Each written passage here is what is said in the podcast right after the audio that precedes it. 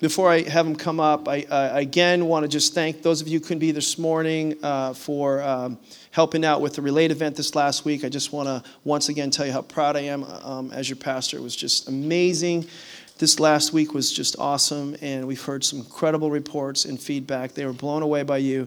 I hope you don't. It's so good to get around other people and other churches and serve other people because it, it's healthy for you. I think it's where a lot of the happiness and fulfillment comes from. But it also gives you perspective on how blessed you are. And uh, so I just really encourage you sometimes to stretch yourself a little bit in that way and, and serving and giving in particular. And you guys have done just stellar in that whole thing. So, again, thank you for that. I also wanted to mention real quick that. Um, you may not realize this, but services uh, video is finally available on our website, so you guys can watch the services on our website. Amen? Isn't that great?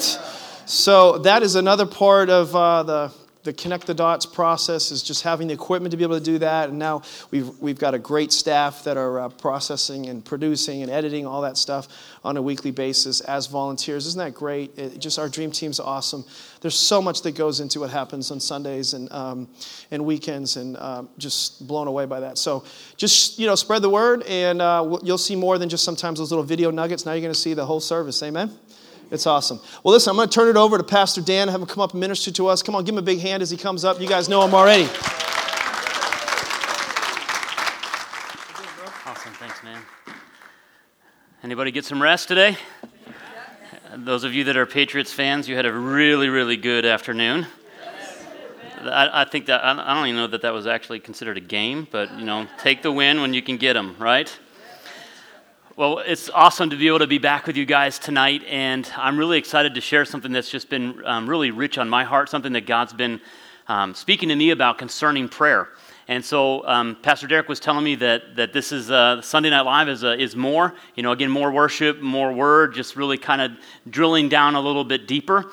And so, whether you consider yourself um, spiritually mature or, or spiritually strong, um, I'm considering you that tonight. So, if that's okay, I want to see you as that, and uh, we want to dig a little bit deeper um, concerning prayer. And you should have received a handout. We've got just some notes there. Um, there's not really any blanks there, but you can follow on, on, underline some things that stand out, maybe write some things in that are standing out to you. And uh, we're also, you know, obviously going to add um, quite a bit to that. Um, but before we get into it, uh, since we're talking about prayer, I think it would be good that we just pray just one more time. We are in church. I think it's allowed. I think, I think we're allowed to pray one more time. So. Uh, Father God, we just thank you for your faithfulness.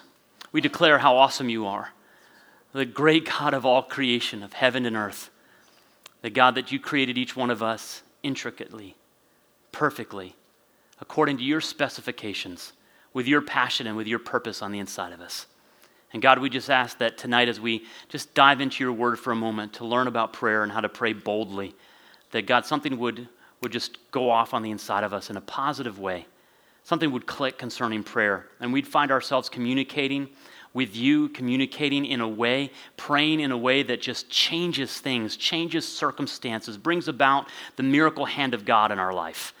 And so we so desire that. So, Spirit of the living God, we invite you into this moment right now. We're asking you to walk in our midst, walk these rows, whisper into our hearts, speak into our minds and into our spirits. May we receive something deep and transformational tonight. And in the name of Jesus, we pray and ask of that. And if you agree with that, say amen. Amen. amen. So, concerning prayer, I don't, I don't know about you, but um, I'm, I've never been one that I considered myself just like an intercessor. Um, and an intercessor is just somebody that, in, in, my mind, an intercessor is just somebody that is praying incessantly. I mean, they don't stop praying. They're, they're, they'll pray for hours on end. And uh, I, I, may get an, I may get hours when I combine it all d- throughout the week, uh, as in just localized prayer. That's what I'm talking about. Not, I mean, I'm praying all day long. Hopefully you are too. Like if you're in a car and you're driving, you're like, help me, Jesus, right? But we're, I'm talking about just that intense, really going after it hours at a time. I've never been, really been that sort of a prayer person.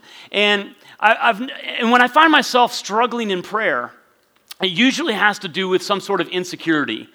It, when I'm struggling in prayer, when I know, like, okay, it's time to pray, like, I need to pray, and I'm not talking about praying over my meal. Like, I grew up I could have been born in church. It was Sunday morning, Sunday night, Wednesday night. We had missionaries that stayed at our house. We were at church all the time, vacation Bible school, special services. We were at church. I knew how to pray.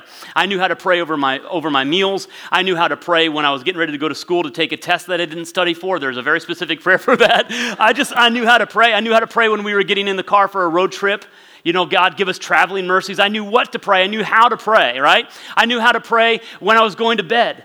I, I knew how to pray. And, and, it was actually, it was like a freaky prayer. Now I lay me down to sleep. I pray the Lord my soul to keep. And if I die, I'm like, you're going to teach a five year old that. And if I die before I wake, it's like, really? This could happen? Like, that's a horrible prayer. Don't teach your kids that prayer. But I knew that prayer and I knew, I knew, I knew how to pray. Like, I knew what to pray and when to pray and how to pray.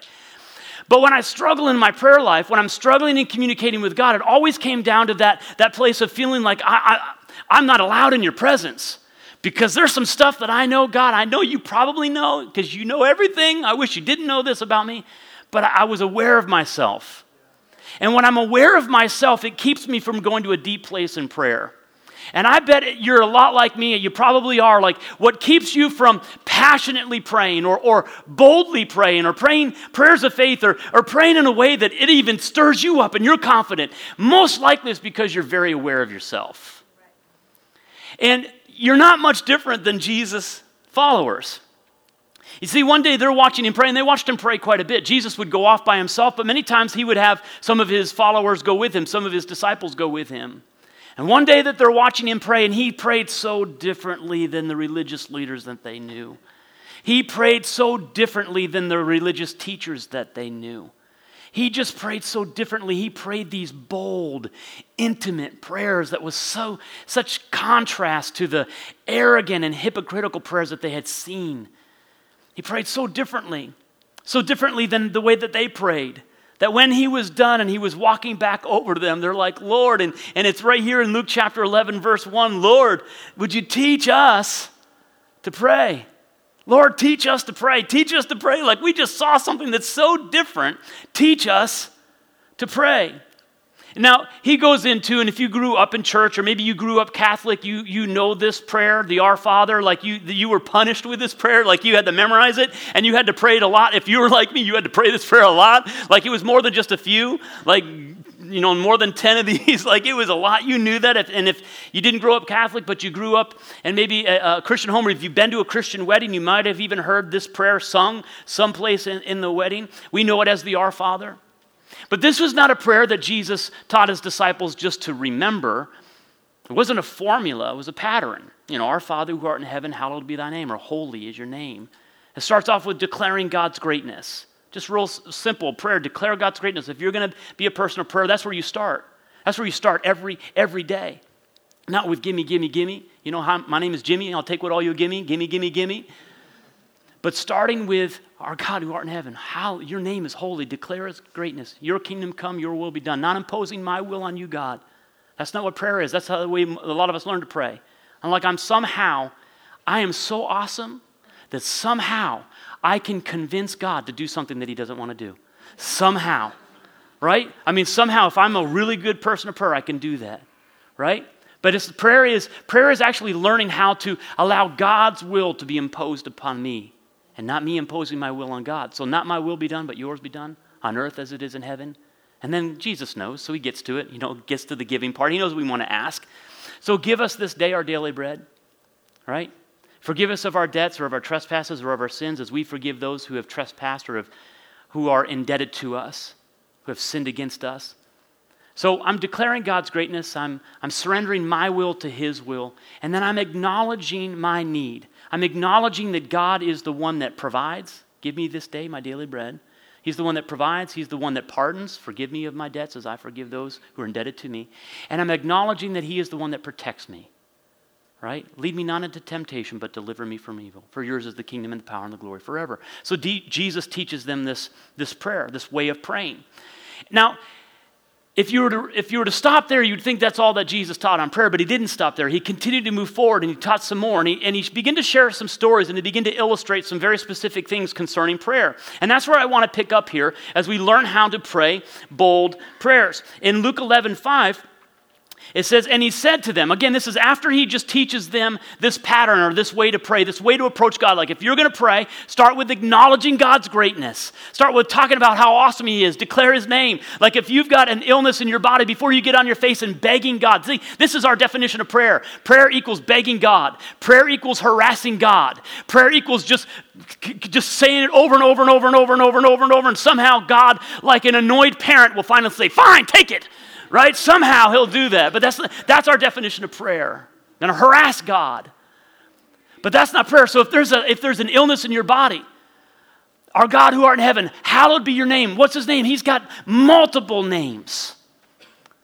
He's Jehovah Rapha. He's the Lord that heals. So I'm declaring your, your greatness. You're the God of all creation. You created this thing. You can fix this thing, right? Like if I got a problem with my car, I don't, I don't go to the dentist. I don't even like to go to the dentist when I have problems with my teeth. You go to the one that knows how to fix cars. God knows all about your body.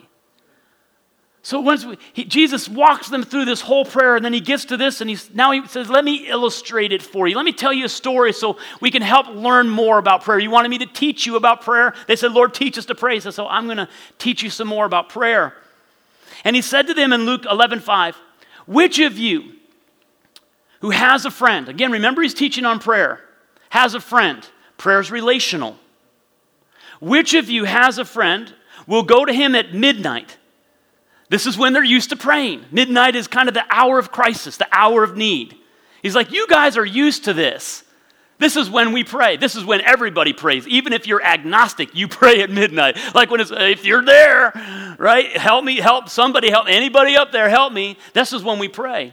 And he's like, You guys are used to this. So, if any of you has a friend who comes to him at midnight and will say to him, Friend, lend me three loaves. In the most inopportune time. In verse 6, it says, For a friend of mine has arrived, he's continuing this story on a journey, and I have nothing to set before him. I have not prepared. Now, this would never have happened in my house growing up. Like my mom, there's six of us in our home. She would always prepare enough for 12 or 20. And whatever you didn't eat then was leftovers the next night. And whatever was still left, God forbid it was liver and onions and macaroni and tomatoes. Don't even ask. Just stretch your hands out and say, Thank you, Jesus, that he doesn't have to eat that anymore. It would get frozen and put in the freezer, and that's what you would get a week later, a month. There was always food. Always food. If you were really bad that night, you'd get it in your lunch the next day. It was like, it was always. But there was never a time when anyone would ever show up at my house and there not be something. You might not like it, but there would be something. I wouldn't even call it edible, but something that you could eat. Most of it was edible, except for liver and onions. If you're, if you're younger than 40, you have no idea. Just thank God for bacon. For a friend of mine has arrived on a journey and I have nothing to set before him. So, verse 7, look what happens here. And he will answer from within. Now, Jesus is illustrating prayer. Our Father, he goes through the whole thing. Now, I'm telling you a story to illustrate this is Jesus just kind of walking them through. You guys understand prayer is relational. You understand that a lot of times you're praying in crisis. And Jesus, the way he's illustrating this, He's saying, You're going to come to something and ask. Again, who do we come to in prayer? We come to God, God the Father, in prayer. And He will answer from within. Do not bother me. Does that sound like God? Doesn't really sound like God, but go with me on this, all right? The door is now shut. My children are with me in bed. I cannot get up and give you anything. But that's not where it ended, and that's not where it ends with God. This prayer gets answered. Verse 8 he says, And I tell you, though he will not get up and give him anything because he is his friend, yet because of his impudence, not impotence. That's a completely different prayer request right there. Because of his impudence. Some of your translations will say persistence. It is night, I am unfiltered. Hashtag right there, unfiltered. Some of your translations will say persistence. If you're a King Jamesy, it'll say importunity. So, whether it's persistence in your Bible, whether it's if this is the English Standard Version, impudence, or it's, it's persistence, impudence, or importunity, whatever you might have, I want you to understand that it's much different than maybe what you thought it was. If, you, if you're thinking persistence, then your mind goes, and especially if that's the translation you're reading, your mind goes, oh, if I just ask and keep on asking. If I, if I just say it enough, if I keep pulling that slot machine, somehow they're all going to line up. And the heavenly casino godfather in the air, jackpot, somehow, some way, it'll happen, right? And that's what, just keep on asking. Seek and just keep on seeking. Knock and just keep on, just don't stop. Just bother God until he finally, his arm is twisted. You thought I was going to say something else, but I didn't. I'm, I'm unfiltered, not that unfiltered. I tell you, though he will not get up and give him because he is his friend. Get this God doesn't just answer our prayers or necessarily answer your prayer simply based on relationship. Though he will not get up and give him because he is his friend. God loves you immensely. And if you surrendered your life to Jesus Christ and you're a you've received God's precious gift of salvation and you're following God and you're, you're working out your own salvation with fear and trembling, you're pursuing God and you're throwing up prayers and God never answers my prayer, so God doesn't love me. Jesus is teaching us right here that the basis of answered prayer is not relational or just relational. Did you see that? Though he will not get up and give him because he is his friend, yet because of his importunity, his persistence, his impudence, he will rise and give him whatever he needs. So let me define that word because we've got many translations. If you go into the message translation, you'll see something different, you'll see it described differently. But there's one, actually, it's one Greek word, but it is a compound Greek word, which means it's made up of several Greek words, actually, three Greek words to make one word that in English we've tried to come up with many different English words to try to explain what Jesus is teaching here on prayer. And so in your notes, you've got it right there.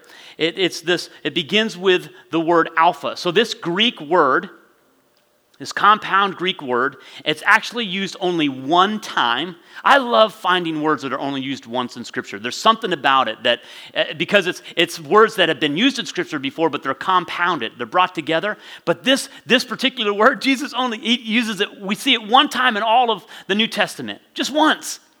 And it's when Jesus is teaching on prayer. But you got to see this. It means, it means a shamelessness or a boldness. A shamelessness or a boldness. What is it that keeps us many times from entering into a deep place of prayer or entering into like a passionate prayer or a faith filled prayer, a prayer that's just bold and courageous and, and, and asking God or declaring things that are uh, kind of almost make us intimidated that we're even saying these things out of our mouth. It is, it is a shamelessness, it means that it is without shame. What keeps me from prayer is an awareness of myself, and what causes God to lean in is when I'm not aware of myself. Do you see that? It's not based on the relationship. It wasn't because he was his friend that he got up and gave, but because of this alpha. And alpha, that word is actually only used four times in all of Scripture, and it's used in the book of Revelation. And it's when Jesus appears to John and he says, I am the Alpha and the, the beginning and the, the first and the, right? So Alpha means Christ. Alpha means Christ. I am the Alpha. I am the Christ. I am the, the Messiah, the Son of the living God. Now, what's interesting is that the other time, so this is the only time we see Alpha, in, it's included in this, word, in this word. Alpha anu eidos is the actual three words that make up the one uh, word that we find in English. Alpha anu eidos, and Alpha means Christ. And when Jesus is telling them this, the only other time that we see the word Alpha used is in the book of Revelation when Jesus was already raised from the dead, the resurrected Christ. Where do you and I get power for salvation? It's because Jesus was raised from the dead. Where is the power for healing? It's because Jesus was raised from the dead. Where is the, the, the, the, uh, the covenant that God has made with us? It actually comes to pass, it comes to life, it has life, it has an ability to be tangible based that Jesus has been raised from the dead because if Christ is not raised, then we are of all men and women most miserable. We are without help. But because he's the Christ, the resurrected Messiah, as Jesus refers to him, he's actually prophesying here, back in Luke, teaching his disciples on prayer. It's because of Christ, the resurrected Christ. a new means without. That's, I don't have to go any further on that. Christ without. Christ without what? Christ without idos. And in your notes, it doesn't look like it would be pronounced that way, but I love how you're supposed to pronounce this word. Christ without idos. Christ without a dose of me. Christ without idos. And it literally, look at what this means. Idos is it, it means a sense of shame or a regard for others or a fear of others. Christ without a regard for others. Christ without shame. Christ without insecurity. Christ without an awareness of all the stupid stuff that you just did yesterday, last night, this morning, before, not during church, after church, whatever it is. Christ without that. Christ without an awareness of that. Christ without an awareness of my insecurities. Christ without an awareness of my failure, of my guilt, of my shame. Christ without an awareness of how negatively I see myself. He did not, he didn't get up and answer the door and give him three loaves of bread simply because you were his friend. He got up and gave it to you because you were standing there in, in, the, in the image of the resurrected Christ without yourself, without your shame, without your junk, without your insecurity. Christ without me. Do you see that? Alpha, a new Idos. His boldness wasn't, wasn't in himself but was in a knowledge of God's ways and God's will. You know, one of the reasons that we might struggle in prayer is that we, we don't know God's will. I mean, maybe you even, even finish prayer this way, you know. You but even pray like a really bold prayer. You even surprise yourself. Did I just pray that bold? And then you then you get all t- timid and like, well, and then if it be your will, we just you just contradicted the very thing that he was saying answers prayer. The reason we say, if it be thy will, is because we don't know what his will is. But you can. You can know God's will. And there's nothing more important in prayer than knowing his will, knowing his ways, knowing what he wants for you, knowing his plan, his ways of doing things. There's a way that God operates. There's a way that God functions. And when you can know that, and you can know that, if you've got a Bible, you can know that. If you've got a smartphone, you can know it. Because you can just download apps full of scripture, free apps, and study the Bible. I, I study, when I'm studying, I actually use free apps on my iPad. E Bible, it's free app. Blue Letter Bible, free app. YouVersion, free app. Bible Gateway, free app. And I'll sit there and I'm going through and I'm opening up, I'm reading scripture. I've got my, I guess, old school Bible, paper Bible. I've got my Bible and I'm underlining things and I'm opening up my phone and I'm highlighting things you can know God's will. And you need to. This is where boldness in prayer comes from. So his boldness didn't, didn't come because he knew that God loved him, which is important. I mean, you're not going to pray, you're not even going to approach God if you don't know that he loves you. Jesus even said that's where you start. Our Father, relational, it does start relational. We're not saying there's an absence of relationship. This is how we pray, this is how we worship God. The Apostle Paul said in Ephesians chapter 5, you know, don't, don't be drunk with wine, which is in excess, but be filled with the Spirit, speaking to yourselves in psalms, hymns, and spiritual songs, singing and making melody in your heart to the Lord. Like there's a relational side of prayer. There's a part where we're worshiping God and we're getting into His presence, but all the relational part of prayer is to actually build us up and encourage us. If my son, I've got a nine year, almost nine year old son, and he's the man of the house, the nine year old man, he's taking care of the house right now while we're gone. We've got, he's got two older sisters, but he's still the man. He knows he's the man. If I see that he's, that he's a little insecure, I don't leave him alone. If I feel like his head is down and he's just, you know, feeling sorry for himself, I, I don't leave him alone. The relationship is the aspect, the relationship is the part that builds up and encourages and strengthens. And so we need the so don't don't take it like I'm saying it's absence of relationship. Like if you have no relationship with God and you just walk in and boldly declare, that's not what I'm talking about. Because it's not you that's even walking before God in prayer. The prayer gets answered because you're stepping in like Christ, praying in the power of Christ, in the name of Jesus. That's, that's why the prayer gets answered, because we're standing there as one that's been washed in the blood of Christ, that's been changed from the inside out, will never be the same again. All right? So it's not an absence of relationship, but it's Christ without my insecurity, Christ without my shame. When I'm praying boldly, it's Christ without my awareness of my guilt. And so this is where Jesus is teaching them. And then he goes on and he teaches them. He says, you know, if, if a son asks for, you know, an egg or, or bread or, you know, he's asking for things, as an earthly father's not going to give him a serpent or a, sco- or scorpion or a stone, right? So he, he, he gives that illustration. He says, and any of you that wants the Holy Spirit, the Father's not going to withhold him from you. If you ask for the Holy Spirit, God will give him to you. And so Jesus is continuing to teach on prayer. And I don't want to, I don't want to take time uh, right there to talk about that part of prayer, but you've got these three things the Our Father, this, this pattern of prayer. We've got this, this illustration, the story of the, the neighbors, the friends communicating at midnight. And then you've got the illustration of, of, a, of the Heavenly Father wanting to give us the Holy Spirit. So Jesus teaches on prayer.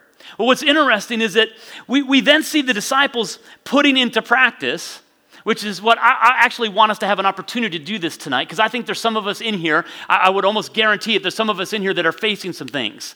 It could be even what we talked about this morning, just feel like life is spinning out of control and you're stressed like crazy. But you could also be facing something very extreme. It could be something physical that you're facing, something in your body. It could be something financial, something relational, but you could be facing something. And I want to give us an opportunity to pray a bold prayer tonight. All right? You, are you with me on that?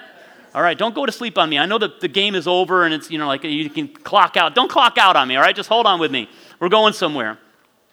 So Jesus teaches his disciples, they're seeing him pray differently than they've ever been taught to pray. And he teaches them, he shares the stories, he illustrates it, he takes it home, he brings three different ways to teach them prayer. Jesus is now crucified, buried, resurrected, and now we've got the church full of the Spirit of God. They've been, the Spirit of God, the Holy Spirit's been poured out upon them like Jesus said it would in Acts 1 8. And then we see in Acts 2 1 through 4, we see the Holy Spirit just being poured out. And we see the disciples and the followers of Jesus communicating and ministering in a way that they had not ministered before. We see the Apostle Peter, who had actually denied Christ just you know, several weeks earlier, is now boldly declaring in the power of the Holy Ghost the resurrected Jesus. And then we have Peter and John were preaching Jesus and they get arrested. A miracle took place, they healed a lame man, and all of Israel is in an uproar. The Roman soldiers don't know what to do. The priests, Pharisees, they don't know what to do. So they arrest Peter and John. They strongly warn them, they torture them to never preach in the name of Jesus again. I mean, uh, what would happen if the government in our nation changed? Where they became indifferent to the church to the degree that maybe laws weren't passed, but they would turn a blind eye to individuals storming into this building, murdering and torturing us simply because we're followers of Jesus. Would you come back next Sunday?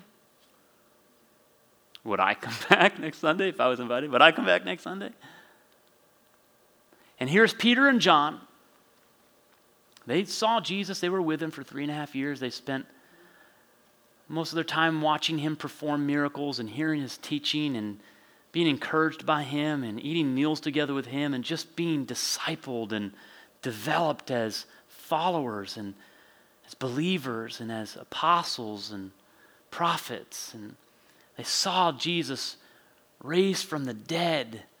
They saw him after walking in, just appearing in rooms with doors that were locked and uh, showing up on the, the shore as they were fishing, communicating with them, walking roads with them, and then standing that night where he, that day where he gave the Great Commission, the final challenge for them to go to make disciples. And so he sends them into the upper room into Jerusalem to wait and to pray for the Holy Spirit to be poured out. The Holy Spirit's poured out, and now they're just they're just they're going hog wild. I mean, they're just everywhere ministering. God's doing miracles. I mean, it's just amazing, confirming His word with signs following. But then they're arrested and they're tortured, never to speak in the name of Jesus ever again. And in Acts chapter 4, verse 23, it says, As soon as they were freed, so Luke is explaining to us exactly what happened here. He's documenting this for a Greek um, leader, Theophilus. He says, As soon as they were freed, Peter and John returned to the other believers and told them what the leading priest and elders had said. It's a great thing to do, like when you're in trouble, to go to your own company, to go to people, go to people that you know and that know you, and, and to share what's going on. But they share differently than the way I would share. I'd be like, look what they did to me. I'd be like taking selfies in the mirror. Look at the whip marks on my back and posting it on Instagram. Feel sorry for me, world. Hashtag beaten. Hashtag tormented. Hashtag Jesus loves me more because I was beaten and you weren't. No, right? I mean, it's just like we'd be going through all of this stuff of all these things that have happened to us, and they're, they're not whining, they're not complaining. It just says, as soon as they were let go, they returned to their other believers and told them what the leading priests and elders had said, not what they had done. Not that, that maybe they did tell them, but it just says what they had said. Like you're not allowed to preach in the name of Jesus anymore, and if you do, you're going to be arrested. When they heard the report, all the believers lifted their voices together in prayer to God. And look at how they prayed. Oh, God, help us. We're in so trouble. Why'd you leave us, Jesus? That's not how they prayed. Oh, sovereign Lord, creator of heaven and earth. Sound like our Father? Our Father who art in heaven, hallowed be thy name. Again, it wasn't a, a, form, you know, a formula, it's just a pattern. O sovereign Lord, creator of heaven and earth, the sea and everything in them. You spoke long ago by the Holy Spirit through our ancestor David. They're not reminding God. God's like, oh, yeah, I forgot about that. No, God, God they're reminding themselves, they're stirring themselves up. Your servant saying, Why were the nations so angry? Why did they waste their time with futile plans? The kings of the earth prepared for battle. The rulers gathered together against the Lord and against his Messiah. In fact, this has happened here in this very city. They're like, God, we've seen your will being done on earth just as it is in heaven. It's happened right before our very eyes. We're experiencing the, what was prophesied in Scripture by David is actually coming to pass. We're seeing it happen right here for Herod Antipas, Pontius Pilate, the governor, the Gentiles, and the people of Israel were all united against Jesus for your holy servant whom you anointed. But everything they did was determined beforehand according to your will. Thy kingdom come, thy will be done on earth as it is in heaven. And now, Lord, now that we've stirred ourselves up, now that we've reminded ourselves of how awesome you are, God, and how powerful you are, God, now that we've gone through all of this, now that we've reminded ourselves that you are the one that, that provides and pardons and protects, now that we've done that, God, here's what we're asking. Oh, Lord, hear their threats and kill them all, for they deserve it. Somebody said. Now, O Lord, hear their threats and give us, your servants, say it with me, what? Give us great boldness. Give us great boldness in preaching your word because Jesus told us a story of someone that when they were bold and it, was Christ without them and they weren't aware of their insecurities and they weren't aware of their shame, that when they prayed, their prayers got answered. And so, God, we're asking you for boldness. We're asking you for boldness in preaching your word. Stretch out your hand with healing power and may miraculous signs and wonders be done through the name of your holy servant, Jesus. We're now praying in the name of Jesus. And look what happened. And after this prayer, the meeting place shook. They were all filled with the Holy Spirit. And guess what they did? They just went out and did what they prayed would happen. They preached the word of God with boldness. Bottom line is answer prayer is Christ without me. Christ without me.